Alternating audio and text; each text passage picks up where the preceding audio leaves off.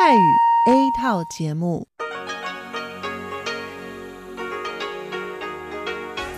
ที่นี่สถานีวิทยุเรดิโอไต้หวันอินเตอร์เนชันแนล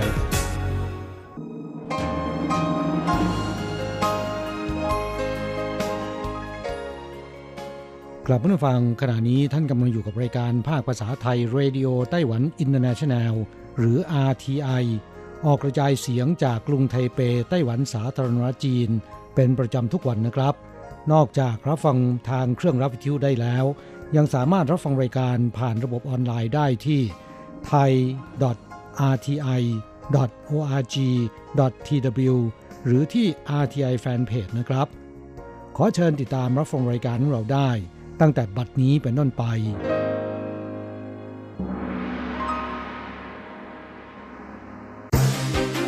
ลำดับแรก ขอเชิญติดตามรับฟัง ข่าวประจำวัน สวัสดีครับ คุณผู้ฟังที่เคารพ ข่าววันศุกร์ที่ 24 พฤษภาคม พุทธศักราช 2562 รายงานโดยผมแสงชัย กิตติภูมิวงศ์หัวข้อข่าวที่สำคัญมีดังนี้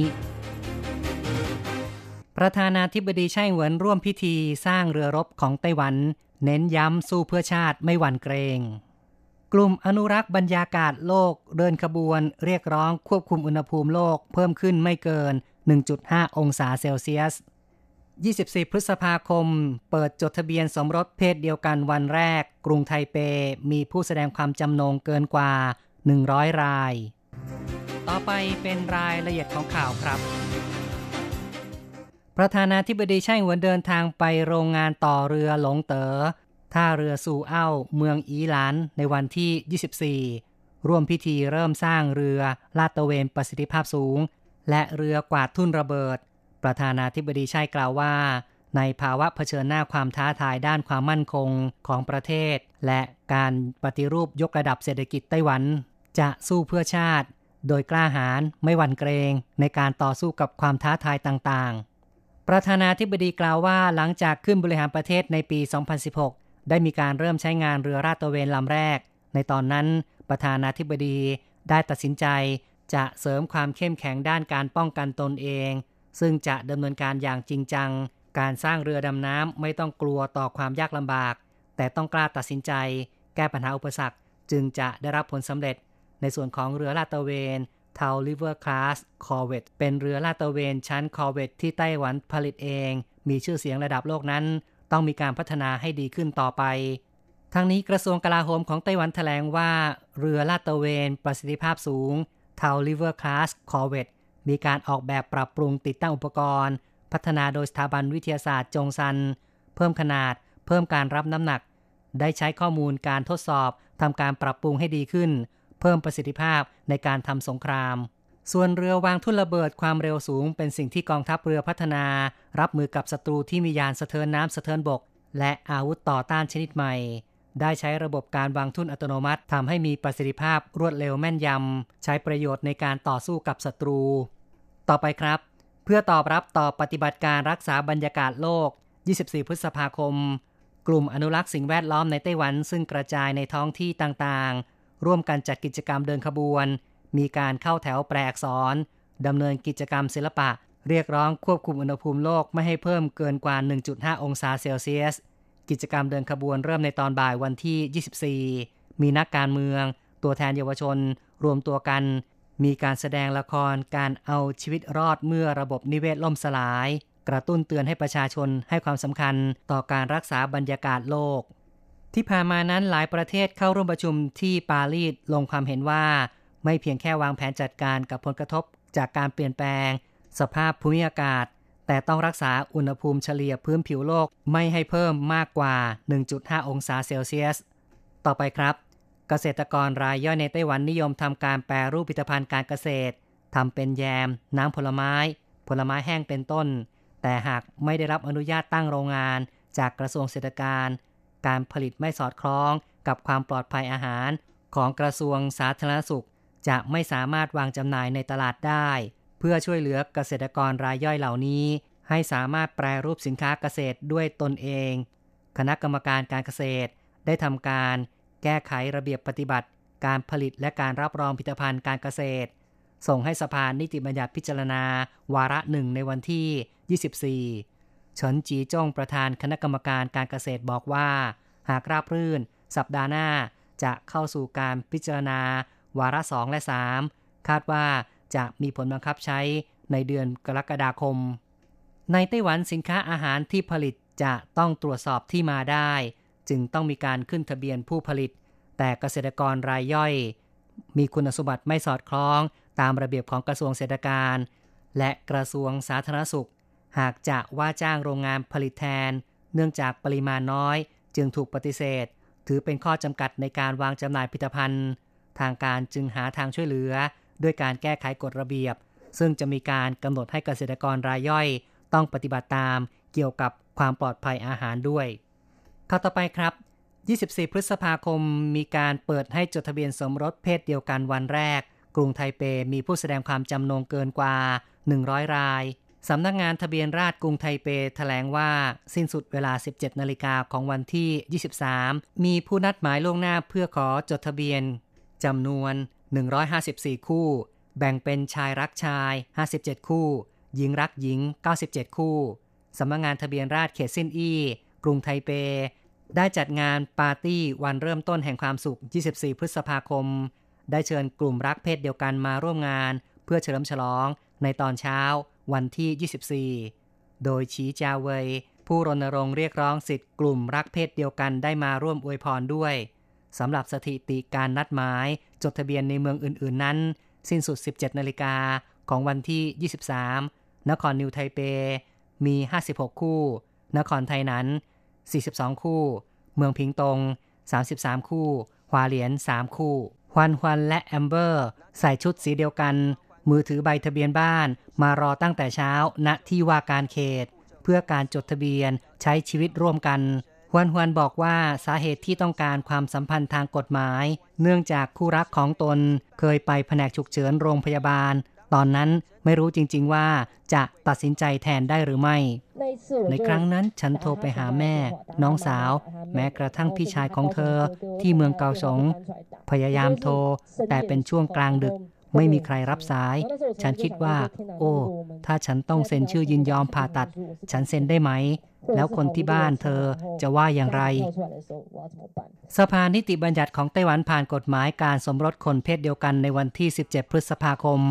มีผลอย่างเป็นทางการ ตั้งแต่วันที่ 24 พฤษภาคมศกนี้ กลุ่มผู้รักเพศเดียวกันจำนวนไม่น้อย พากันมารอจดทะเบียนสมรสตั้งแต่เช้าชีจาเวย นักรณรงค์สิทธิคู่รักเพศเดียวกัน ใส่ชุดสีแดงสดมาร่วมบวยพร ชีจาเวยหยิบปากกาที่ประธานาธิบดีไช่หวน มอบให้เซ็นชื่อเป็นพยานให้แก่คู่รักเพศเดียวกันด้วย ขั้นตอนการจดทะเบียนใช้เวลาไม่เกิน 10 นาที แต่คู่รักเพศเดียวกันหลายคนบอกว่า พวกเขาต้องรอเวลาผ่านมาหลายสิบปี เฉินเชียหนึ่งในผู้มาจดทะเบียนบอกว่า ฉันหยิบปากกาเซ็นชื่อ ใช้เวลาเพียงสามนาทีเท่านั้น แต่พวกเรารอเวลาผ่านมาสิบปีแล้ว กลุ่มรักเพศเดียวกัน ใช้เวลานับสิบปี ต้องอดทนอย่างมาก ขอบคุณไต้หวัน ก้าวเข้าสู่สังคมเปิดกว้าง ถือเป็นก้าวแรกของการเริ่มต้น หวังว่าในอนาคตสังคมจะยอมรับมากขึ้น พวกเราเหมือนคนทั่วไป กลุ่มรักเพศเดียวกันจดทะเบียนด้วยความเบิกบาน แต่พวกเขายังต้องเผชิญหน้ากับความทัดเทียมทางกฎหมายลุยซินเจียแกนนำเรียกร้องความเสมอภาคการสมรสบอกว่า พวกเราจะเรียกร้องต่อไปเพื่อความเสมอภาคที่แท้จริง อีกข่าวหนึ่งนะครับ คณะกรรมการพิจารณาค่าจ้างขั้นต่ำประกอบด้วยตัวแทนแรงงานนายจ้าง รัฐบาล นักวิชาการ จะประชุมในไตรมาสสามของทุกปี พื่อพิจารณาการปรับค่าจ้างขั้นต่ำซึ่งปัจจุบันค่าจ้างรายชั่วโมงอยู่ที่ 150 เหรียญไต้หวัน เงินเดือนขั้นต่ำ23,100 เหรียญไต้หวันชีหมิงชุน รัฐมนตรีกระทรวงแรงงานแถลง ในตอนบ่ายวันที่ 23 ว่า การประชุมพิจารณาค่าจ้างขั้นต่ำปีนี้ จะจัดขึ้นกลางเดือนสิงหาคม ส่วนที่ว่าจะมีการปรับค่าจ้างขั้นต่ำหรือไม่ เขากล่าวว่า ให้ความเคารพต่อความเห็นของกรรมการ ทั้งฝ่ายนายจ้างและลูกจ้าง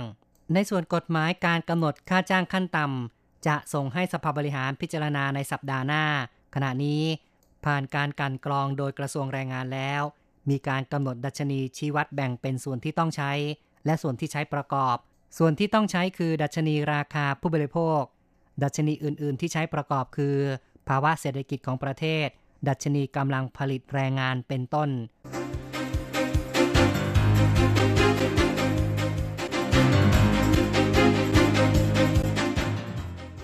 สวัสดีค่ะ คุณผู้ฟังอทีไอที่คารพทุกท่านขอต้อนรับเข้าสู่ช่วงของข่าวต่างประเทศและข่าวประเทศไทยกับดิฉันมณพรชัยวุฒิมีรายละเอียดของข่าวที่น่าสนใจดังนี้ ผู้นำอินเดียและปากีสถานประสานเสียงเรียกร้องสันติภาพ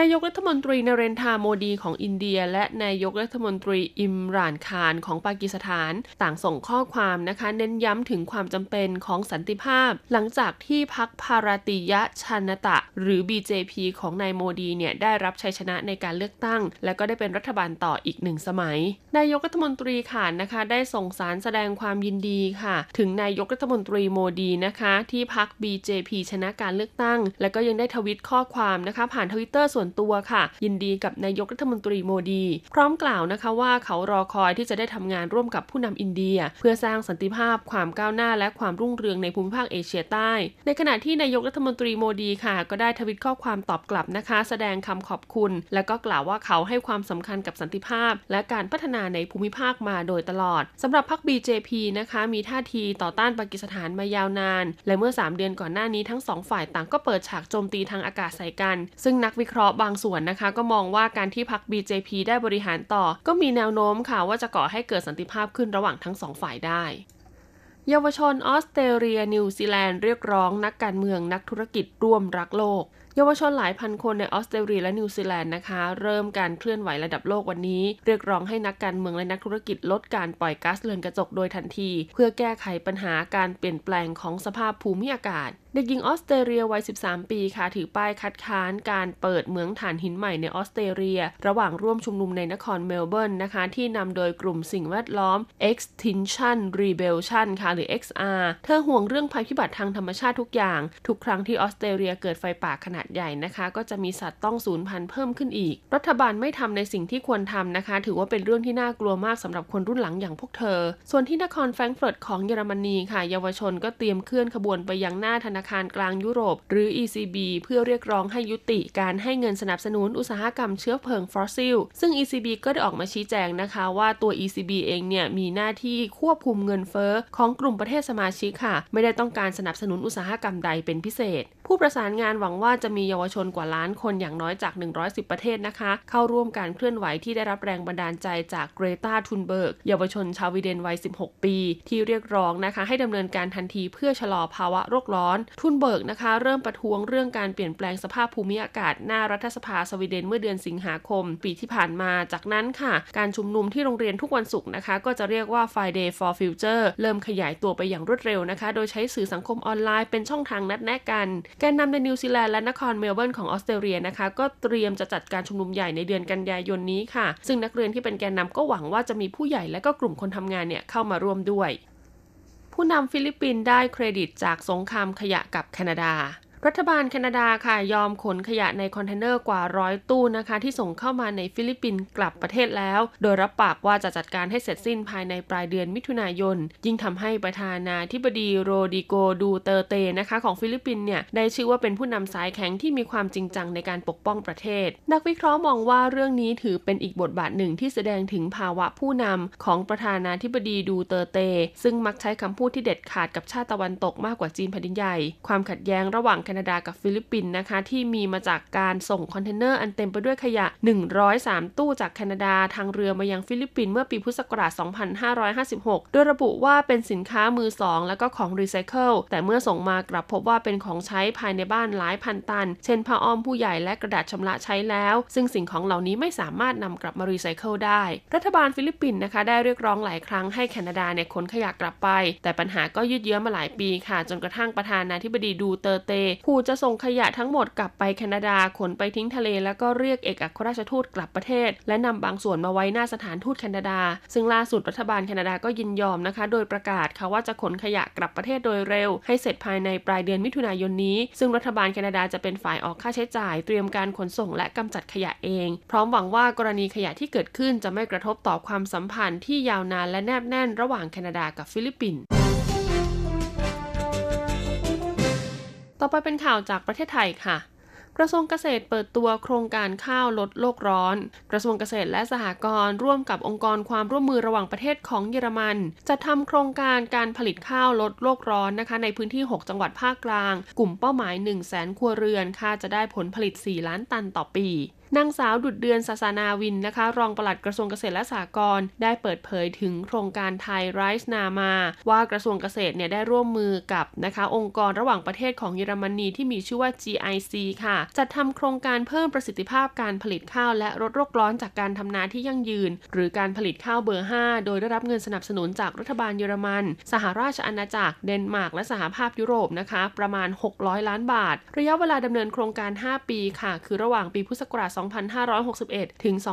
2566 นะคะ เป้าหมายก็คือเกษตรกร 1 0 0 0 0แสนครัวเรือน ในพื้นที่ 6 จังหวัดภาคกลาง ประกอบด้วยชัยนาท สิงห์บุรี อ่างทอง พระนครศรีอยุธยา ปทุมธานี และสุพรรณบุรีค่ะ ครอบคลุมพื้นที่นาปลังนะคะ 2.8 ล้านไร่ แล้วก็นาปีอีก 2.8 ล้านไร่ เพื่อปรับเปลี่ยนระบบการทำนาในปัจจุบันให้ไปสู่การทำนาอย่างยั่งยืน คาดว่าจะมีเกษตรกรนะคะ ได้รับผลประโยชน์ประมาณ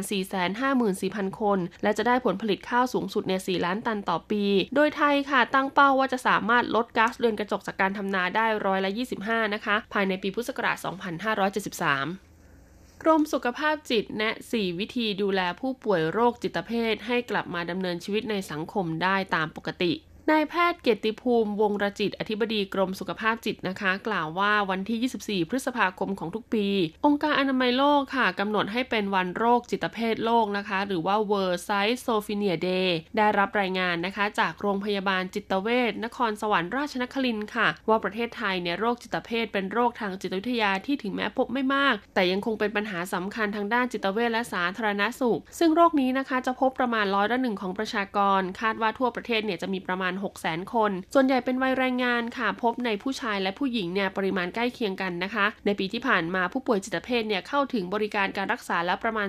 480,000 คน โดยลักษณะอาการของผู้ป่วยจิตเภทนะคะ ที่สามารถสังเกตได้ก็คือหลงผิด ประสาทร้อนพูดจาไม่รู้เรื่อง แล้วก็มีพฤติกรรมท่าทางแปลกๆ แต่งกายไม่เหมาะสม ซึ่งโรคนี้สามารถรักษาได้นะคะ หากพาไปพบแพทย์โดยเร็ว แล้วก็มีการดูแลฟื้นฟูที่เหมาะสม อธิบดีกรมสุขภาพจิตกล่าวนะคะ ว่าการดูแลผู้ป่วยโรคจิตเภท เพื่อให้ผู้ป่วยสามารถกลับมาใช้ชีวิตในสังคมได้ตามปกติเนี่ยมี 4 วิธีง่าย ๆ ค่ะ 1. นะคะก็คือต้องมีญาติมิตรมาคอยดูแลค่ะ ใช้ครอบครัวบำบัด พร้อมพูดคุยแบ่งปันความรู้สึกแก่กันนะคะ และสังเกตอาการเตือนของผู้ป่วยก่อนนำเข้าพบแพทย์ 2. ควรได้รับยาอย่างสม่ำเสมอค่ะ เพื่อให้ผู้ป่วยมีอาการที่ดีขึ้น 3. พาผู้ป่วยเนี่ยมาพบแพทย์ตามนัดทุกครั้งนะคะ ไม่ควรจะขาดการพบแพทย์โดยเด็ดขาด แล้วก็ 4. นะคะ หลีกเลี่ยงสารเสพติดทุกชนิดรวมถึงสุราด้วยค่ะ หากสามารถดูแลผู้ป่วยได้ตามวิธีการเหล่านี้นะคะอาการของผู้ป่วยก็จะดีขึ้น ไม่มีอาการกำเริบนะคะ มีโอกาสหายสูงรวมถึงมีคุณภาพชีวิตที่ดีขึ้นด้วย ไทยเป็นแหล่งค้นพบกิ้งกือชนิดใหม่ของโลกภายในงานประชุมวิชาการด้านความหลากหลายทางชีวภาพ หรือ IBD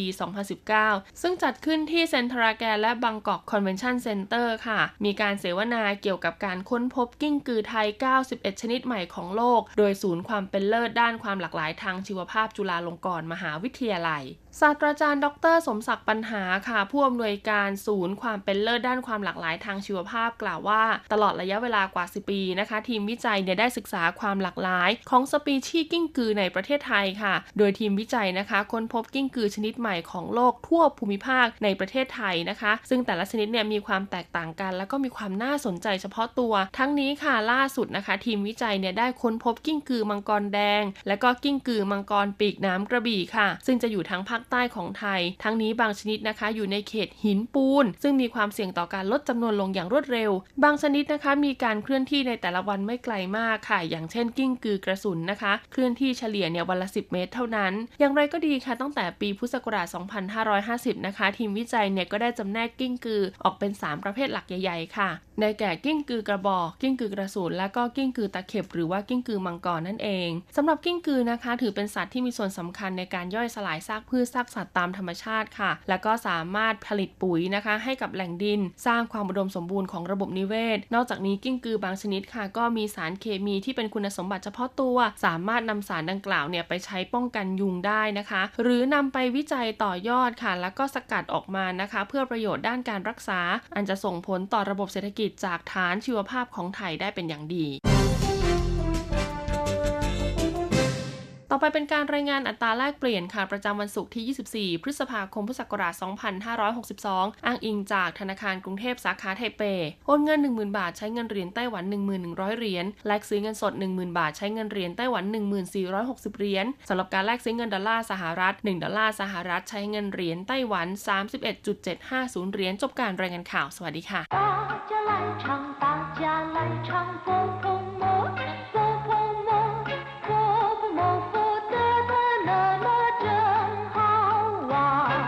สวัสดีครับเพื่อนผู้ฟัง พบกันในวันนี้เราจะมาเรียนวิทยาลัยภาษาจีนทางอากาศ ภาคเรียนที่สอง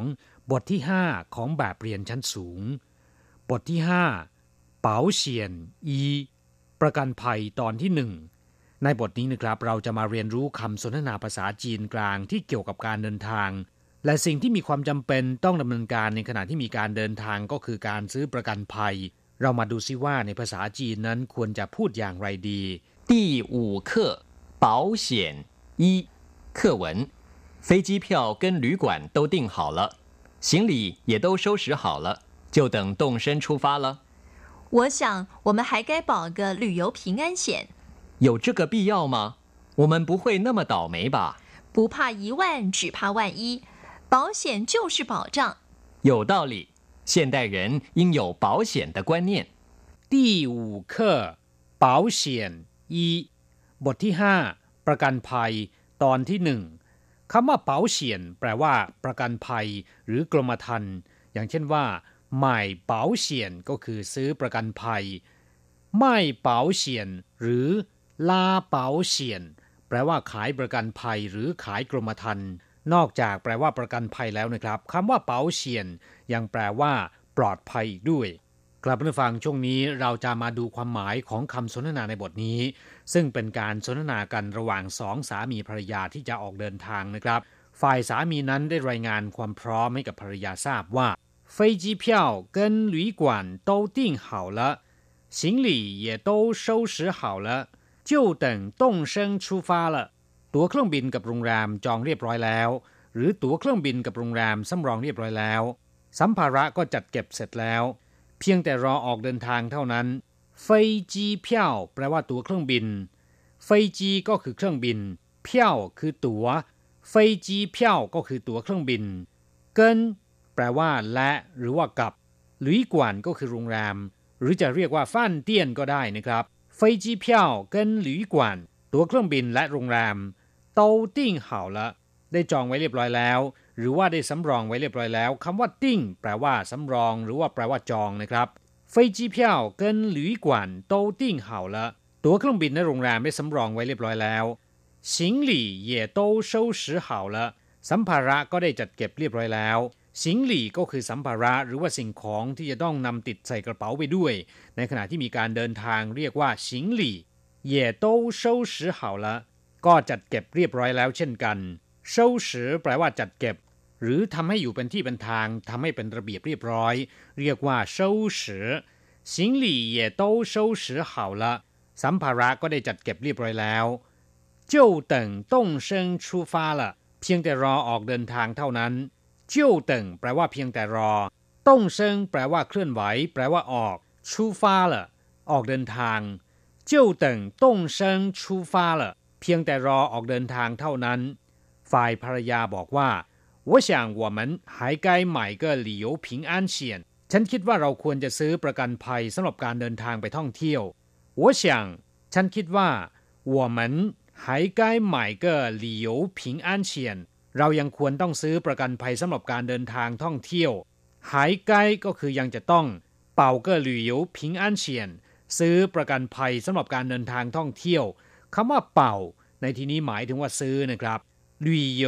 แป ลว่าท่องเที่ยวผิงอันเฉียนประกันภัยความปลอดภัยในระหว่างการเดินทางท่องเที่ยวเรียกว่า旅游平安险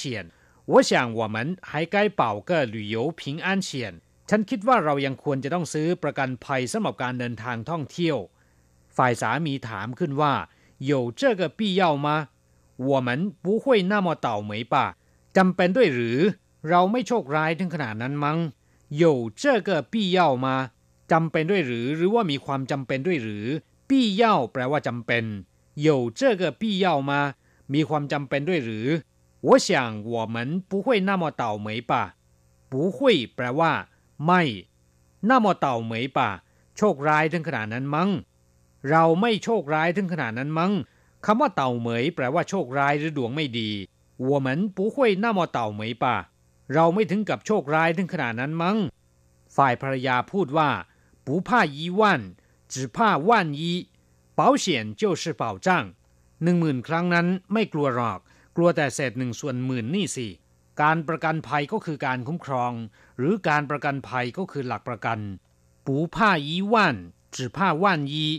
เป็นสำนวนที่ชาวจีนนิยมพูด ถ้าไม่แน่ใจว่าสิ่งนั้นจะเกิดขึ้นหรือไม่ มีความหมายว่าของทุกอย่างควรจะป้องกันไว้แหละดี ถ้าเกิดขึ้นมาแล้วเนี่ยแม้นเพียงครั้งเดียว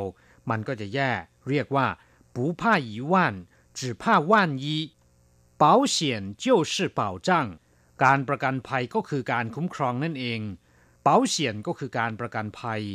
就是แปลว่าก็คือ保障แปลว่าการคุ้มครองหรือว่าหลักประกันก็ได้保险就是保障การประกันภัยก็คือการคุ้มครอง เมื่อภรรยาพูดเช่นนี้ ฝ่ายสามีก็เห็นด้วย โดยบอกว่า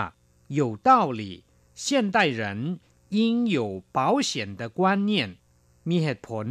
คนสมัยนี้ควรจะมีความคิดหรือว่ามีทัศนคติเกี่ยวกับเรื่องการประกันภัย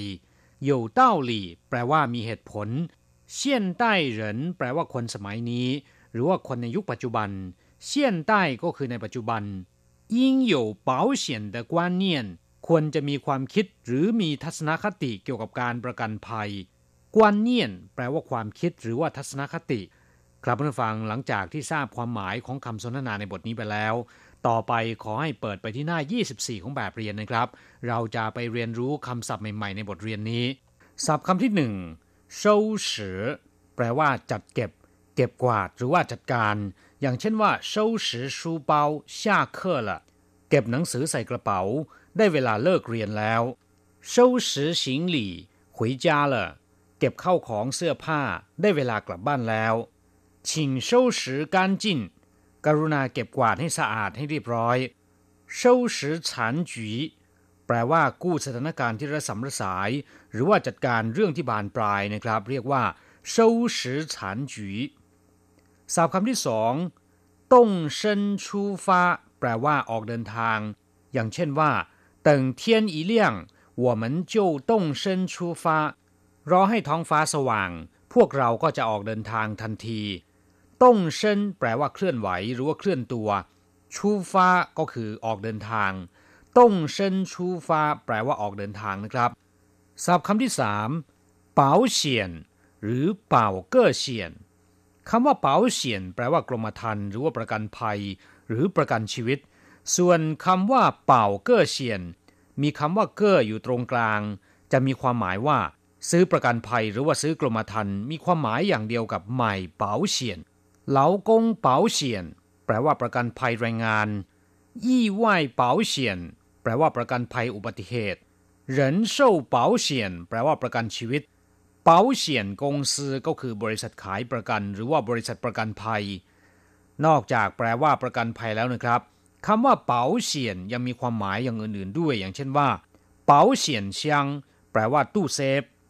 เป๋าเฉียนซื้อก็คือฟิลที่ใช้ป้องกันไฟฟ้าลัดวงจร ศัพท์คำที่สี่เป่าจ้างแปลว่าคุ้มครอง หรือว่าแปลว่าหลักประกันก็ได้ อย่างเช่นว่า把钱存到银行最有保障ฝากเงินไว้ในธนาคารมีหลักประกันมากที่สุด保障劳工的权益是政府的政策คุ้มครองสิทธิและผลประโยชน์ของแรงงาน เป็นนโยบายของรัฐบาล ศัพท์คำที่ห้ากวนเนียนแปลว่าความคิด ทัศนะหรือว่าทัศนคติ อย่างเช่นว่า安全第一是现代人应有的观念ความปลอดภัยต้องมาเป็นอันดับแรก เป็นความคิดหรือเป็นทัศนคติของคนในยุคปัจจุบัน ครับผู้ฟังเวลาในวันนี้หมดลงแล้วนะครับ เราจะกลับมาพบกันใหม่ในบทเรียนถัดไป สวัสดีครับ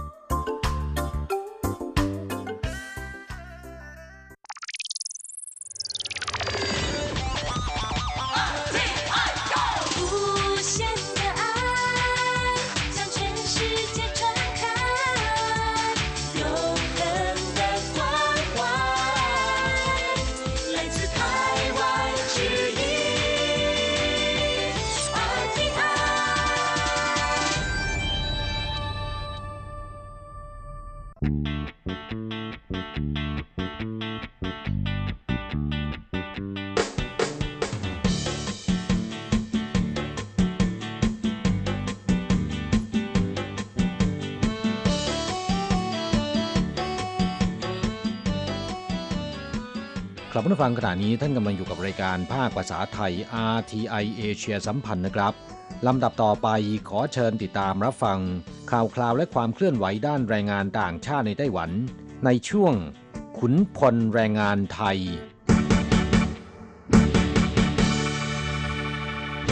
现在进行台湾地区有关外籍劳工的新闻。学者研究取消外国人出国一日报告出炉， 期满续聘或是转换已在台湾工作六到九年的印尼籍劳工居多。有学者访谈外劳时发现，协助外劳办理续聘或是转换程序，有百分之十一点九的外劳表示，中介有收取额外的服务费。กลับมาฟังช่วงนี้มาฟังข่าวคราวด้านแรงงานต่างชาติในไต้หวันกันนะครับ อันดับแรกมาดูรายงานวิจัย พบว่าแรงงานอินโดนีเซียนะครับได้รับการต่อสัญญาใหม่ในไต้หวันมากสุด แรงงานต่างชาติ 11.9%ถูกบริษัทจ้างงานเรียกเก็บค่าต่อสัญญาใหม่นะครับ กระทรวงแรงงานได้มอบหมายให้นักวิชาการวิจัยและประเมินผลจากการยกเลิกกฎหมายการจ้างงานมาตรา 52 เพื่อศึกษาผลกระทบจากการยกเลิกข้อบังคับให้แรงงานต่างชาติ ต้องเดินทางกลับประเทศอย่างน้อยหนึ่งวัน เมื่อทำงานครบสัญญา 3 ปี รายงานฉบับนี้ออกมาแล้วนะครับ สรุปผลกระทบโดยรวมเนี่ยเป็นไปในเชิงบวก ต่อการบริหารของฝ่ายในจ้าง และช่วยลดภาระหนี้สินของแรงงานต่างชาติได้จริง ในจ้างและบริษัทจ้างงานส่วนใหญ่นะครับ พึงพอใจกับขั้นตอนการยื่นขอต่อสัญญาใหม่ที่ง่ายและสะดวก และไม่ว่าจะเป็นแรงงานต่างชาติในภาคการผลิตหรือภาคสวัสดิการสังคม การยื่นขอต่อสัญญาใหม่และการเปลี่ยนในจ้างใหม่ ส่วนใหญ่ยังคงต้องยื่นผ่านบริษัทจ้างงาน ซึ่งอาจจะเป็นช่องทางให้บริษัทจ้างงานบางราย มีการเรียกเก็บค่าต่อสัญญาในสัดส่วน 11.9%นะครับ กลับผู้ฟังรายงานฉบับนี้กล่าวว่านับตั้งแต่สภานิติบัญญัติของไต้หวัน ผ่านการแก้ไขกฎหมายการจ้างงานมาตรา 52 ยกเลิกข้อบังคับให้แรงงานต่างชาติจะต้องเดินทางกลับประเทศอย่างน้อยหนึ่งวัน หลังทำงานครบสัญญา 3 ปี โดยอนุญาตให้ต่อสัญญาใหม่ที่ไต้หวันได้ และให้มีผลตั้งแต่วันที่ 5 พฤศจิกายนปี 2559 เป็นต้นมานะครับ จนถึงสิ้นเดือนมิถุนายน 2561 มีแรงงานต่างชาติได้รับการต่อสัญญาใหม่ และเปลี่ยนในจ้างใหม่แล้วจำนวน 121,630 คน ในจำนวนนี้นะครับ ได้รับการต่อสัญญาใหม่จำนวน 116,273 คน ครองสัดส่วนร้อยละ 95.6 ส่วนการเปลี่ยนในจ้างใหม่มีจำนวน 5,357 คน ครองสัดส่วนเพียง 4.4%นะครับ แรงงานต่างชาติที่ได้รับการต่อสัญญาใหม่และเปลี่ยนในจ้างใหม่ ส่วนใหญ่เป็นแรงงานอินโดนีเซียทำงานในภาคการผลิต อายุงานระหว่าง 6-9 ปี นอกจากนี้ขณะทำการสัมภาษณ์แรงงานต่างชาติพบว่ามีสัดส่วน 11.9%ถูกบริษัทจ้างงานเรียกเก็บค่าต่อสัญญาใหม่ และ 2 ใน 3 ของจำนวนนี้กล่าวว่า ถูกเรียกเก็บค่าใช้จ่ายเพิ่ม 10,000 ถึง 20,000 เหรียญไต้หวันนะครับ รายงานกล่าวว่า หลังอนุญาตให้ต่อสัญญาใหม่ที่ไต้หวันได้แล้ว ปัญหาการขาดช่วงของบุคลากรที่ไหนจ้างเคยประสบก่อนการแก้กฎหมาย ยังคงมีอยู่เหมือนเดิมนะครับ แต่แรงงานต่างชาติมีสิทธิในการลากลับบ้านไปเยี่ยมครอบครัวสูงขึ้น และก็มีความยืดหยุ่นในการวางแผนวันลาของตนมากขึ้น โดยช่วงการลาแตกต่างไปตามแรงงานแต่ละชาติ และมีแนวโน้มว่าจะกระจุกตัวอยู่ในช่วงเวลาเดียวกัน ส่งผลให้ปัญหาขาดแคลนคนที่จะมารับช่วงระหว่างที่แรงงานต่างชาติลากลับบ้าน ดูเหมือนว่าจะหนักกว่าเดิมนะครับ ทั้งนี้รายงานวิจัยฉบับนี้พบว่า แรงงานอินโดนีเซียมักจะนิยมลากลับบ้านในช่วงเทศกาลถือศีลอด หรือในช่วงเดือนรอมฎอนประมาณเดือนมิถุนายนถึงกรกฎาคมของทุกปี คนงานฟิลิปปินส์มักจะลาในช่วงเทศกาลคริสต์มาสและก็ปีใหม่สากล ส่วนแรงงานเวียดนามและไทย นิยมลากลับบ้านในช่วงเทศกาลตรุษจีนเสียเป็นส่วนใหญ่นะครับ รายงานยังกล่าวว่าผลจากการแก้กฎหมายการจ้างงาน อนุญาตให้แรงงานต่างชาติต่อสัญญาใหม่ที่ไต้หวันได้ แรงงานเวียดนามสามารถประหยัดเงินได้ คนละประมาณ 45,000 เหรียญถึง 90,000 เหรียญไต้หวัน ส่วนแรงงานไทยประหยัดได้คนละ 10,000 ถึง 20,000 เหรียญไต้หวันนะครับรายงานฉบับนี้ได้เสนอกระทรวงแรงงานจัดทำสัญญามาตรฐานระหว่างนายจ้าง และแรงงานต่างชาติที่ต้องการจะต่อสัญญาใหม่ และปรับปรุงระบบการรายงานให้มีประสิทธิภาพมากขึ้น เพื่อลดข้อพิพาทให้น้อยลง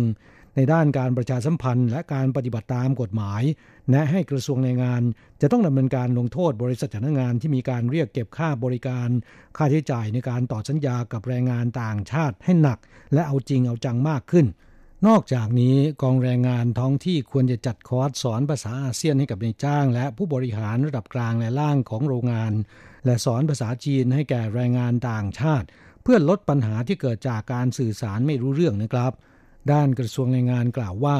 คำแนะนำของรายงานวิจัยฉบับนี้นะครับ กระทรวงแรงงานจะยึดถือเป็นแนวทางในการปรับปรุงนโยบายแรงงานต่างชาติ และขณะนี้กำลังปรับปรุงเว็บไซต์ของระบบการต่อสัญญาใหม่ และการเปลี่ยนในจ้างใหม่ ให้มีความเป็นมิตรมากขึ้น ด้วยการเพิ่มภาษาอาเซียนที่แรงงานต่างชาติสามารถอ่านออกและเข้าใจในเว็บไซต์ระบบออนไลน์ ยื่นขอต่อสัญญาใหม่ คาดว่าจะแล้วเสร็จภายในเดือนมิถุนายนที่จะถึงนี้ ขณะเดียวกันจะประเมินอัตรากำลังของล่ามภาษาต่างๆ ที่ประจำในศูนย์จัดหางานของรัฐ เพื่ออำนวยความสะดวกแก่แรงงานต่างชาติที่ประสงค์จะเปลี่ยนในจ้างใหม่มากขึ้นนะครับกลับผู้ฟังจากสถิติของกรมพัฒนากำลังแรงงาน พบว่าณสิ้นเดือนมกราคมต้นปีนี้ หรือหลังจากระบบใหม่มีผลใช้บังคับแล้ว 2 ปี 3 เดือน มีแรงงานต่างชาติได้รับอนุญาตต่อสัญญาใหม่แล้ว 183,173 คน ในจำนวนนี้นะครับแบ่งเป็นภาคการผลิต 117,594 คน ครองสัดส่วน 64%และตำแหน่งผู้อนุบาลในครัวเรือน 65,579 คน หรือ 36%สำหรับแรงงานไทยที่ได้รับการต่อสัญญาใหม่ มีจำนวน 17,952 คนและเปลี่ยนในจ้างใหม่ 365 คน หากคิดคำนวณจากค่าหัวคิวของคนงานไทยประมาณ 60,000 บาทต่อคน ช่วยให้แรงงานไทยประหยัดค่าใช้จ่ายได้แล้วกว่า 1,000 ล้านบาทนะครับอย่างไรก็ตาม มีแรงงานต่างชาติหลายรายที่ประสงค์จะต่อสัญญาใหม่กับนายจ้างรายเดิม หรือนายจ้างรายใหม่ แต่ไม่ได้รับการต่อสัญญาต้องเดินทางกลับประเทศ โดยถูกบริษัทจ้างงานแจ้งให้เดินทางกลับไปทำเรื่องและเสียค่าหัวคิวมารอบใหม่ หรือถูกเรียกเก็บค่าบริการต่อสัญญาสำหรับเรื่องนี้นะครับนายเชียเจียนจงผู้อำนวยการสำนักงงานบริหารแรงงานข้ามชาติ กรมพัฒนากำลังแรงงานกระทรวงแรงงานกล่าวย้ำว่า ค่าบริการจัดงานจากแรงงานต่างชาตินั้น อนุญาตให้บริษัทจัดงานต่างประเทศเรียกเก็บได้ก่อนการเดินทางเท่านั้นนะครับ สำหรับบริษัทจัดงานไต้หวัน อนุญาตให้เก็บได้เฉพาะค่าบริการดูแลเป็นรายเดือน ระหว่างที่แรงงานต่างชาติทำงานอยู่ที่ไต้หวัน ซึ่งได้รวมค่าบริการต่อสัญญาใหม่ แต่ช่วยเปลี่ยนในจ้างใหม่อยู่ด้วยแล้วห้ามมีการเรียกรับค่าบริการจัดหางาน ค่าต่อสัญญาใหม่ หรือค่าบริการหาในจ้างใหม่จากแรงงานต่างชาติอีก ผู้ฝ่าฝืนจะถูกลงโทษปรับเงิน 10-20 เท่าของค่าบริการที่เรียกรับ นอกจากนี้ยังจะถูกพักใบอนุญาตเป็นเวลา 3 เดือนนะครับ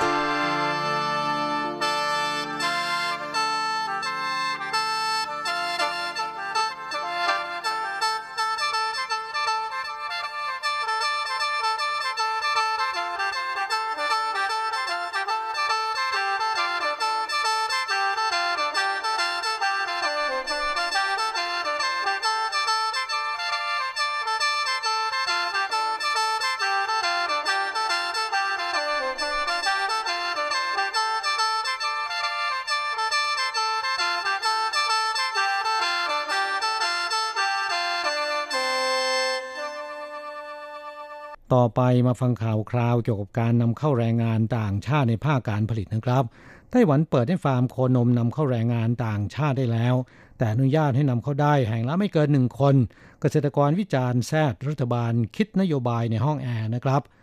นายเฉินจีจง ประธานคณะกรรมการการเกษตรประกาศให้ฟาร์มโคนมในครัวเรือน สามารถยื่นขอนำเข้าแรงงานต่างชาติได้แล้ว โดยในระยะแรกนะครับ เปิดให้นำเข้าได้จำนวน 400 คน แต่มีเงื่อนไขว่าผู้ยื่นขอจะต้องเป็นเจ้าของฟาร์มโคนมขนาดครอบครัว ยังไม่อนุญาตให้ฟาร์มโคนมขนาดใหญ่ในรูปแบบนิติบุคคลนำเข้า และจะต้องมีจำนวนโคนม 80 ตัวขึ้นไป ในฟาร์มต้องมีผู้ทำงานที่มีประกันภัยเกษตรกรอย่างน้อย 4 คน จึงจะได้รับอนุญาตนำเข้าแรงงานต่างชาติได้ไม่เกินหนึ่งคน ประมาณการว่าแรงงานต่างชาติในภาคการเกษตรชุดแรก จะสามารถเดินทางมาทำงานในฟาร์มโคนมของไต้หวันได้ ในเดือนกรกฎาคมปีนี้นะครับ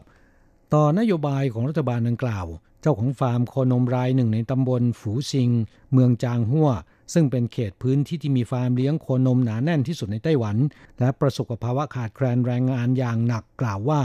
แม้จะเป็นฟาร์มโคนมขนาดครอบครัว แต่ฟาร์มแต่ละแห่งมีจำนวนโคนมจำนวน 300-400 ตัวขึ้นไป เงื่อนไขของคณะกรรมการการเกษตรเข้มงวดเกินไป โดยเฉพาะกำหนดให้ฟาร์มโคนมที่มีคุณสมบัติยื่นขอนำเข้าแรงงานต่างชาติได้ จะต้องมีแรงงานในฟาร์มที่มีประกันภัยเกษตรกรอย่างน้อย 4 คน ก็เพราะว่าหาคนงานไม่ได้ จึงได้เรียกร้องขอเปิดให้นำเข้าแรงงานต่างชาติ เจ้าหน้าที่รัฐบาลคิดมาตรการในห้องแอร์ไม่สอดคล้องกับความต้องการของเกษตรกรนะครับ กลับผู้ฟังจากสถิติของกองการเกษตรเมืองจางหัว ปัจจุบันในเมืองจางหัวมีฟาร์มโคนมขนาดครอบครัว 97 แห่ง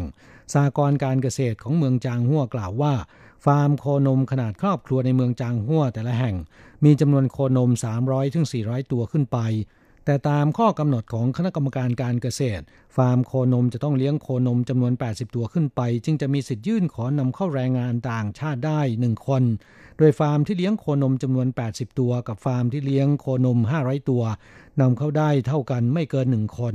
เป็นจำนวนที่น้อยเกินไป ประกอบกับมีเงื่อนไขที่เข้มงวดอื่นๆทำให้ไม่เป็นที่จูงใจของเกษตรกร ทางสากรการเกษตรจะสะท้อนปัญหานี้ ขอให้รัฐบาลพิจารณาผ่อนปรนการนำเข้ามากขึ้นนะครับด้านนายเฉินจีจง ประธานคณะกรรมการการเกษตรชี้แจงว่า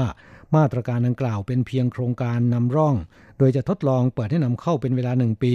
จากนั้นจะมีการประเมินในทบทวนใหม่ อย่างไรก็ตามมาตรการเปิดให้นำเข้าแรงงานต่างชาติได้ ไม่สามารถแก้ปัญหาขาดแคลนแรงงานของเกษตรกรได้โดยสิ้นเชิง รัฐบาลกำลังหาทางแก้ปัญหาของเกษตรกร โดยการผลักดันให้ภาคการเกษตร ยกระดับศักยภาพการแข่งขัน ด้วยการใช้เทคโนโลยีและเครื่องจักรกลการเกษตรเข้าช่วยอย่างในปีนี้คณะกรรมการการเกษตรได้จัดสรรงบประมาณอุดหนุนเกษตรกร ซื้อเครื่องจักรกลการเกษตรจำนวน 800 ล้านเหรียญไต้หวันเป็นต้นนะครับ ลับมาฟังภาคการเกษตรของไต้หวันแม้นจะครองสัดส่วนผลิตภัณฑ์มวลรวมในประเทศหรือ GDP น้อยมากนะครับ แต่มีบทบาทในทุกภาคส่วน ประกอบกับไต้หวันเป็นเกาะ นโยบายพึ่งตนเองในด้านอาหารจึงมีความสำคัญ อย่างไรก็ตามนะครับ การเปลี่ยนแปลงของโครงสร้างประชากร อัตราการเกิดในไต้หวันลดลงอย่างรวดเร็ว ส่งผลให้ภาวะขาดแคลนแรงงานทวีความรุนแรงขึ้นอย่างต่อเนื่อง ภาคการเกษตรและปศุสัตว์จำเป็นต้องพึ่งพาแรงงานต่างชาติ แม้นจะมีแรงกดดันอย่างหนักมาโดยตลอดในช่วง 10 ปีนะครับ แต่ในที่สุดรัฐบาลก็ได้ประกาศมาตรการทดลองเปิดให้ภาคการเกษตรนำเข้าแรงงานต่างชาติในระบบจ้างเหมาบริการ ซึ่งก็คืออนุญาตให้องค์กรนิติบุคคลที่ไม่แสวงหาผลกำไร อย่างเช่นสหกรการเกษตร หรือสมาคมการประมงเป็นต้น เป็นผู้ยื่นขอนำเข้าแรงงานต่างชาติ แล้วจัดส่งไปทำงานตามฤดูกาลและความต้องการของเกษตรกร โดยให้สหกรการเกษตร หรือสมาคมการประมง ซึ่งเป็นผู้ยื่นขอนำเข้าแรงงานต่างชาติ รับผิดชอบบริหารดูแลในฐานะนายจ้าง และจัดส่งไปทำงานในไร่ สวนหรือว่าฟาร์มเกษตรที่ลงทะเบียนแสดงความต้องการ นอกจากนี้ยังอนุญาตให้ฟาร์มโคนมขนาดครอบครัว ที่เจ้าของเป็นบุคคลธรรมดานำเข้าแรงงานต่างชาติได้ก่อน แต่มีเงื่อนไขว่าจะต้องเป็นฟาร์มที่มีจำนวนโคนม 80 ตัวขึ้นไป และต้องมีสัดส่วนการว่าจ้างแรงงานท้องถิ่น 4 คน ซึ่งรวมเจ้าของฟาร์มอยู่ด้วย จึงจะมีสิทธิ์ยื่นขอนำเข้าแรงงานต่างชาติได้ไม่เกินหนึ่งคน แม้นจะเป็นเงื่อนไขที่ค่อนข้างเข้มงวดนะครับ แต่ถือว่าเป็นก้าวแรกของการเปิดให้นำเข้าแรงงานในภาคการเกษตร จากการสำรวจฟาร์มโคนมที่มีคุณสมบัติสอดคล้องกับที่กระทรวงแรงงานกำหนด มีสิทธิ์นำเข้าแรงงานต่างชาติได้ประมาณ 400 แห่งนะครับ จำนวนแรงงานต่างชาติที่จะเปิดให้นำเข้าได้ก็มีประมาณ 400 คน ค่าจ้างแรงงานต่างชาติต้องไม่ต่ำกว่าตราค่าจ้างขั้นต่ำหรือ 23,100 เหรียญ ทั้งนี้เริ่มเปิดให้ในจ้างยื่นขออนุญาตนำเข้าได้ ตั้งแต่เดือนพฤษภาคมนี้เป็นต้นไป คาดว่าแรงงานต่างชาติภาคการเกษตรชุดแรก จะเดินทางถึงไต้หวันในเดือนกรกฎาคมปีนี้นะครับ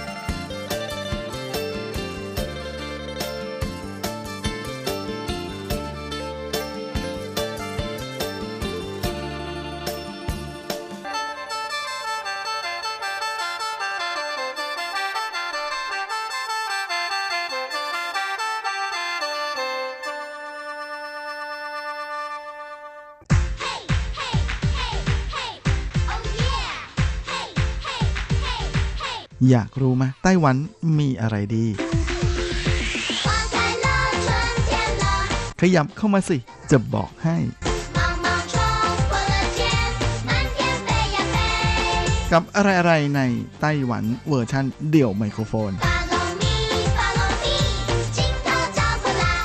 สวัสดีครับคุณฟังทุกท่านลาสำหรับสัปดาห์นี้อะไรๆในไต้หวันก็กลับมาพบกับคุณฟังแล้ว เช่นเคย และสำหรับสัปดาห์นี้นะฮะก็มีข่าวคราวที่น่าสนใจของการท่องเที่ยวมาฝากกันนะนั่นก็คือเทศกาลผีเสื้อที่หยางหมิงซานนะฮะก็เริ่มเปิดฉากขึ้นแล้ว ตั้งแต่วันที่ 25 พฤษภาคมนี้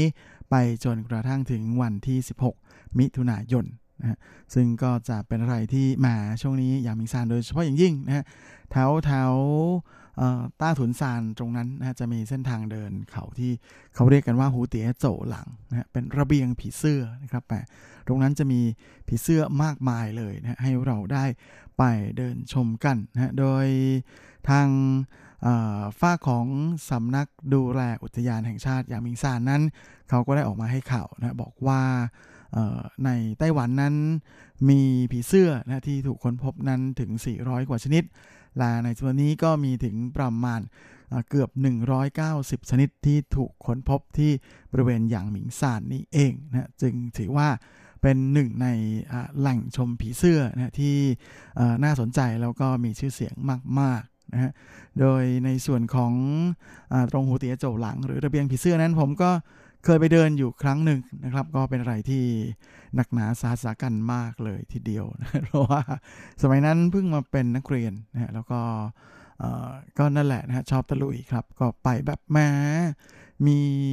รถเมย์ก็ไม่มีนะฮะสมัยนั้นรถเมย์ชมจากมิซานนั้น จะต้องไปลงที่บริเวณระหว่างทางนะที่จะขึ้นไปเสี่ยวอยู่เคร่งนะตอนนั้นเป็นสาย 108 แล้วก็หลังจากนั้นจะต้องเดินป่าเข้าไปจนถึงที่ต้าถุนซานนะฮะ และจากตาถุนซานนั้นก็จะมีทางแยกออกไปที่เป็นระเบียงผีเสื้อนะฮะก็ถ้าใครจะไปก็ขอแนะนำนะฮะว่าจะต้องไปกันตั้งแต่เช้าเลย เพราะว่ามิฉะนั้นนะคุณจะประสบปัญหาคือไม่มีรถลงเขา เพราะว่าพวกรถเมย์ที่วิ่งวนบนอย่างมิงซานนั้น จะหมดนะฮะประมาณ4ี่โมงเย็นตอนนั้นที่ผมไปชมกับเพื่อนๆนั้นก็ตัดสินใจเดินทะลุลงไปที่ไปโถเลย เป็นการเดินลงเขายางมิงซานนะของแท้และดั้งเดิมเป็นครั้งแรกเลยนะปกติก็จะนั่งรถเมย์ขึ้นเขาไปฮะแล้วก็ไปลงที่อู่รถเมย์แล้วค่อยเปลี่ยนรถใช่ไหมฮะแต่ว่าในครั้งนั้นเนี่ยด้วยความที่เราไปเดิน คือมันต้องเดินไปช่วงหนึ่งแล้วนะฮะจากตรงป้ายรถเมย์ที่จะไปทางภูเขาต้าถุนซานนะแล้วก็จากตรงนั้นก็ต้องเดินต่อไปอีกนะสุดท้ายเดินไปเดินมาเดินไปเรื่อยๆ เราก็ตัดสินใจไม่หันหลังกลับนะแล้วก็ไปแล้วก็เห็นป้ายลงไปโถ โอ้โห ก็ไม่น่าเชื่อนะฮะว่าลงจนถึงเหมือนกัน ก็รู้สึกว่าเป็นประสบการณ์ที่คุ้มค่าทีเดียวนะลาตลอดเส้นทางที่เดินนั้นด้วยความที่บริเวณของต้าถุนซานตรงนั้นนะฮะอาจจะไปถึงยากนิดนึงแต่แหมสวยครับ เพราะว่าธรรมชาตินั้นค่อนข้างจะสมบูรณ์ทีเดียวแล้วก็ไม่มีรถด้วยนะครับเพราะฉะนั้นก็เลยเป็นอะไรที่อากาศบริสุทธิ์มากๆนะฮะถ้าไปเดินช่วงแบบแหมปลายปลายฤดูใบไม้ผลิแบบนี้ก็อากาศจะเย็นๆนะก็เลย เป็นอะไรที่ไม่ร้อนมากนะฮะก็โอเคฮะแม่เดินไปลมเย็นฟินไปอีกแบบนะครับ แม้ว่าจะกลับมานักรถเมย์ไม่ทันก็ตาม จนต้องเดินลงเขา แต่สุดท้าย ก็ลงไปแล้วก็กลับบ้านได้โดยสวัสดิภาพและนอกจากนี้สำหรับใครที่อยากจะไปเดินเขาผจญภัยในอย่างมิงซานนะฮะเขายังมีกิจกรรมหนึ่งด้วยนะเป็นกิจกรรมในช่วงเข้าสู่ฤดูร้อนนะในเดือนมิถุนายนนี้ เป็นกิจกรรม เดินฟังเสียงจักกระจันกลางฤดูร้อนนะที่จะจัดขึ้น 2 ครั้งนะฮะวันที่ 21 และ 22 มิถุนายนนี้ ก็ใครที่สนใจก็ขึ้นไปสมัครได้นะฮะบนเว็บไซต์ของทางผู้จัดงานนะฮะ www eventpal.com.tw ก็มีค่าสมัคร 300 NT นะฮะซึ่งจะรวมถึงมีอาหารว่างนะฮะมีเงินค่าประกันนะอุบัติเหตุ แล้วก็ยังมีไกด์มาคอยนำนะและคอยอธิบายตลอดทางด้วย โดยค่าสมัครนั้นคนละ 300 NT นะฮะและบ้านใครที่มีคุณน้องๆ หนูๆ อยู่ด้วยนั้น ก็น่าจะโอเคนะ เพราะเด็กๆ สมัยนี้ส่วนใหญ่จะ อยู่กันแต่ในเมืองใช่ไหมฮะเป็นเด็กเมืองก็จะไม่เคยได้ยิน ไม่ค่อยได้ยินเสียงจักรจั่นอะไรประมาณอย่างนั้นนะก็ลองพาไปเดินเขาไปฟังเสียงกันดูนะแต่พอดีบ้านแม่บ้านผมอยู่เชิงเขานะได้ยินจนบางทีนอนไม่หลับเลยทีเดียวนะก็ถือเป็นประสบการณ์ที่น่าสนใจทีเดียวนะสำหรับใครที่อยากจะไปเดินฟังเสียงจักรจั่นท่ามกลางบรรยากาศของธรรมชาติ เพราะว่าทางสำนักงานอุทยานยามิซานก็บอกมาแล้วนะครับว่า ช่วงระหว่างเดือนเมษาถึงกันยาเนี่ยมีจักรจั่นนะมากกว่า 20 ชนิดเลยทีเดียวที่มาคอยบรรเลงเสียงสนั่นอันไพเราะของเหล่าจักรจั่นนะฮะผมเคยเจออยู่ตรงตกมาที่ระเบียงนะฮะก็ไม่นึกเหมือนกันว่าจักรจั่นจะกรีดปีกของมันนะฮะแล้วก็เสียงมันจะดังได้ขนาดนี้นะฮะแบบแหมตกใจสะดุ้งเลย ราะมันดังอย่างกับลำโพง 8 หลอดเลยจริงๆนะเป็นเสียงกรี๊ดดังลั่นเลยฮะ โอ้โห ก็นั่นแหละนะฮะ ตกใจอยู่เหมือนกันนึกว่ามีอะไรมา ยิ่งเป็นช่วงกลางคืนด้วยนะเสียวไปอีกแบบ ใครที่สนใจก็ลองสมัครไปเที่ยวกันดูได้นะฮะ ตามสะดวก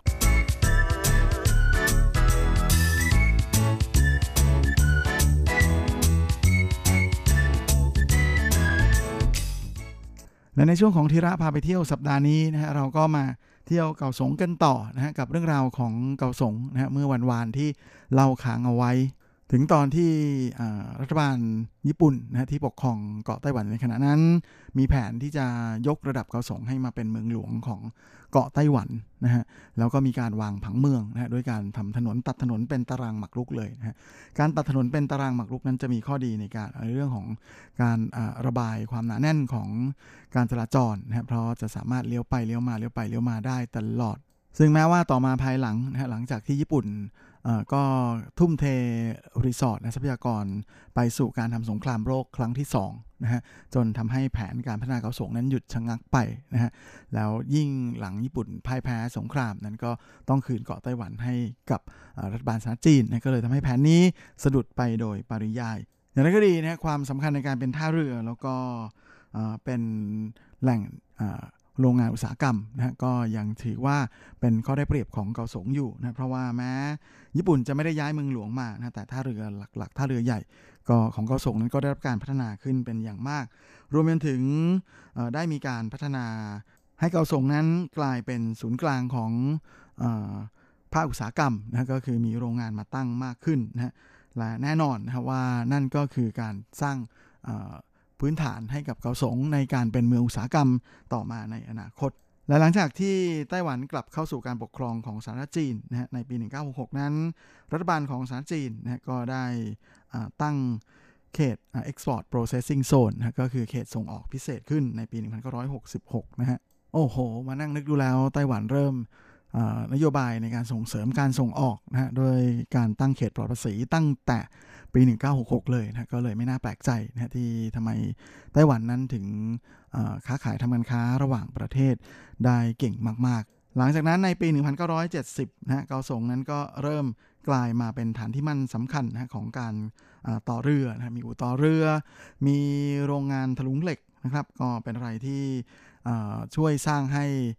เกาสงนั้นกลายมาเป็นเมืองอุตสาหกรรมอย่างเต็มตัวนะพร้อมด้วยมีโรงงานปิโตเคมีคอล และแน่นอนว่าถึงตรงนี้ท่าเรือเกาส่งนั้นก็มีการขยายให้ใหญ่โตมากขึ้นนะครับเพราะว่าปริมาณสินค้าที่ส่งออกนำเข้านั้นก็เยอะมากขึ้นเรื่อยๆอย่างนั้นก็ดีนะครับแม่เกาส่งนั้นก็เป็นหนึ่งในเมืองที่มีความสำคัญในด้านการเมืองในด้านประชาธิปไตยของไต้หวันด้วยนะครับเพราะว่าในปี 1979 นั้นที่นี่นะฮะเกิดเหตุการณ์เหมยลี่เต่านะฮะซึ่ง ก็เป็นการรวมตัวของกลุ่มคนที่ไม่ได้เป็นสมาชิกพรรคก๊กมินตั๋งนะที่เขาเรียกกันว่าต่างไหวเหรินชื่อนะมารวมตัวเดินขบวน เพื่อที่จะเรียกร้องประชาธิปไตยนะและเสรีภาพ ซึ่งก็แน่นอนอยู่แล้วว่าในสมัยนั้น ไต้หวันยังอยู่ภายใต้กฎอายการศึกนะฮะยังปกครองในระบอบพักเดียวอยู่ การเดินขบวนในครั้งนั้นนะฮะก็เลยจบลงด้วยความรุนแรง ราะสุดท้ายแล้วรัฐบาลต้องส่งกองกำลังทหารและตำรวจนะฮะไประงับเหตุทั้งหมดนะฮะก็ถือว่าเป็นเหตุรุนแรงนะฮะครั้งที่ 2 ที่เป็นการประทะกันระหว่างประชาชนกับฝ่ายรัฐบาลนะฮะโดยพรรคกมินตั๋งในขณะนั้น เป็นครั้งที่2นะฮะบนเกาะไต้หวันหลังจากที่เกิดเหตุการณ์เออป่านะฮะ228 ขึ้นในปี 1947 ซึ่งเหตุการณ์นี้ก็ได้ถูกบันทึกในประวัติศาสตร์นะฮะของไต้หวันว่าเป็นเหตุการณ์เมลี่เต่าชื่อเจียนนะฮะซึ่งปัจจุบันนี้ก็มีสถานีรถไฟฟ้าเกาสงสถานีหนึ่งนะฮะที่ตั้งชื่อ เอาชื่อนี้มาตั้งเพื่อเป็นการรำลึกด้วยนะฮะว่าถึงเหตุการณ์นี้นะฮะว่าสถานีเมลี่เต่านะซึ่งก็จะอยู่ใกล้ ๆกับเจ้าไนมาร์เก็ตนะชื่อดังของเกาสงอย่างลิวเหอเย่ชื่อ และแน่นอนนะหลังจากนั้นเกาสงก็ได้มีการพัฒนาขึ้นมาเรื่อยๆนะฮะจนถึงปี 2008 นั้นก็เริ่มมีรถไฟฟ้าใช้นะฮะในนครเกาสง ซึ่งก็ถือเป็นเมืองที่2นะฮะเมืองแห่งที่ 2 ในไต้หวันที่มีระบบรถไฟฟ้าใช้งาน แล้วก็ถือเป็นครั้งแรกนะฮะที่มีระบบรถไฟฟ้านะฮะที่เป็นระบบขนส่งมวลชน ต่อไปถึงสนามบินนานาชาติในไต้หวันด้วยนะฮะโดยมีสนามบินเสี่ยวกังจีฉาง ซึ่งตามแผนเดิมในการสร้างรถไฟฟ้านะฮะของเกาสงนั้น จะมีการต่อยาวไปจนถึงที่ผิงตงเลยทีเดียวนะแต่ณปัจจุบันนี้ก็ยังไปถึงแค่เสียวกังอยู่ และหลังจากนั้นเกาสงก็มีโอกาสได้เป็นเจ้าภาพของมหกรรมระดับโลกนะนั่นก็คือการแข่งขันมหกรรม World Game ซึ่งเป็นการแข่งขันกีฬาระดับโลกนะที่ไม่ใช่กีฬาที่บรรจุอยู่ในโอลิมปิก แล้วก็เป็นครั้งแรกด้วยเหมือนกันนะที่ไต้หวันได้มีโอกาสเป็นเจ้าภาพจัดการแข่งขันกีฬาระดับโลก ก่อนที่ในปี 2010นะจะมีการยุบเกาสง 市 กับเกาสง 縣 นะก็คือเกาสง City กับเกาสง County นะฮะให้กลายมาเป็นนครเกาสงนะฮะซึ่งก็ใช้ระบบนี้มาจนปัจจุบันนะฮะและเป็นจังหวัดที่มีการปกครองโดยตรงจาก รัฐบาลกลางนะฮะไม่ต้องไปขึ้นกับรัฐบาลมณฑลนะฮะเหมือนกับจังหวัดอื่นๆนะฮะที่ถึงแม้ทุกวันนี้รัฐบาลมณฑลนั้นจะถูกแช่แข็งไปแล้วนะฮะเหมือนเหมือนมีก็เหมือนไม่มีนะฮะโดยหลังจากนั้นเกาสงก็ผ่านภัยพิบัติครั้งรุนแรงนะฮะนั่นก็คือเหตุการณ์แก๊สระเบิด ซึ่งท่อแก๊สที่ฝังอยู่ใต้ถนนนะเกิดการระเบิดขึ้นนะฮะจนทำให้มีผู้เสียชีวิตถึง 32 คนนะฮะแล้วก็มีผู้รับบาดเจ็บ 321 คน ก่อนที่ในปี 2016 นะฮะ นครเกาสงก็จะสร้างชื่อในระดับนานาชาติอีกครั้งหนึ่งนะด้วยการเป็นที่แรกในเอเชียนะฮะที่ใช้ระบบ light train นะฮะรถไฟรางเบา ที่ไม่มีการยกขึ้นไปลอยฟ้านะฮะแต่ให้วิ่งบนพื้นสำหรับใครที่สนใจไปเที่ยวเกาสงนะฮะอย่างที่ได้เรียนเอาไว้แล้วนะฮะเมื่อสัปดาห์ที่แล้วและช่วงต้นรายการว่าญี่ปุ่นได้มาวางผังเมืองให้เกาสง แล้วก็สร้างถนนให้เป็นแบบตารางหมากลุกนะเพราะฉะนั้น ถนนที่นี่ก็เลยแบบแหมขนานกันนะแล้วก็มีถนน 10 เส้นสำคัญนะที่คนเกาสงเขาจะท่องกันได้จนขึ้นใจนะแล้วก็จะรู้ว่าตัวเองอยู่ที่จุดไหนของเมืองนะนั่นก็คืออีซิน เอ้อเซิ่งซานตัวซื่อเหวยอู่ฝูลิ่วเหอ ชีเสียน ปาเต๋อจิ่วหรู และสือเฉวียนนะเป็นชื่อถนน 10 เส้นที่วิ่งขนานกัน แต่ว่าการนับนั้นจะนับจากทางใต้เป็น1นะขึ้นไปจนถึงข้างบนที่เป็น 10 เพราะฉะนั้นสือเฉวียนนะก็จะอยู่เหนือสุดของเกาสง อันนี้ผมพูดถึงตัวเมืองเกาสง 市 เก่านะฮะและที่เกาสงก็จะมีแม่น้ำสายสำคัญที่ขึ้นชื่อลือชามากเลยนะเรียกว่าแม่น้ำไอเหอหรือ Love River นะฮะชื่อดังเลยของเกาสง จริง ๆ แต่ก่อนนั้นไอเหอนะฮะมาเป็นแม่น้ำที่น้ำเน่าเสียมากนะเพราะว่าที่บริเวณต้นน้ำนั้นจะเป็นโรงงานอุตสาหกรรมเยอะมากเลยนะฮะโดยไอเหอนั้นมีความยาวถึง 12 กิโลเมตร และหลังจากที่มีการปรับปรุงนะแล้วก็มีการสร้างโรงบำบัดน้ำเสียขึ้น และมีการตรวจสอบการปล่อยน้ำเสียของโรงงานอุตสาหกรรมอย่างเข้มงวดมากขึ้นนะฮะก็เลยทำให้แม่น้ำไอเหอในปัจจุบันนี้กลายมาเป็นแม่น้ำแห่งการท่องเที่ยวนะเป็นแม่น้ำที่สมกับคำว่า Love River จริง ๆ เลยทีเดียวนะโดยที่นี่นั้น ก็จะมีทั้งทางขี่จักรยานนะที่เรียบริมแม่น้ำแล้วก็นักท่องเที่ยวยังสามารถไปนั่งเรือเล่นเพื่อชมวิว ตลอดสองข้างทางด้วยนะโดยเรือที่เอามาวิ่งพานักท่องเที่ยวชมแม่น้ำไอ้เหอนั้นจะมีความพิเศษอยู่นะเป็นเรือพลังแสงอาทิตย์นะเพราะว่าวิ่งด้วยพลังของโซลาเซลล์นะที่ติดอยู่บนหลังคานะโดยไม่ได้ใช้น้ำมันดีเซลนะมาเป็นเชื้อเพลิงขับดันนะเหมือนกับเรือทั่วๆไป สำหรับเวลาของรายการสัปดาห์นี้ก็หมดลงซะแล้วนะ ผมก็คงจะต้องขอตัว ขอลาไปก่อนด้วยเวลาเพียงเท่านี้เอาไว้สัปดาห์หน้าเราจะมาเล่าเรื่องราวของเกาสงกันต่อนะฮะแหมรู้จักที่มาที่ไปของเกาสงแล้ว เดี๋ยวสัปดาห์หน้าเราจะมาเที่ยวเกาสงกันดีกว่า ส่วนสัปดาห์นี้ก็ขอให้คุณฟังทุกท่านโชคดี มีความสุขสุขภาพแข็งแรงกัน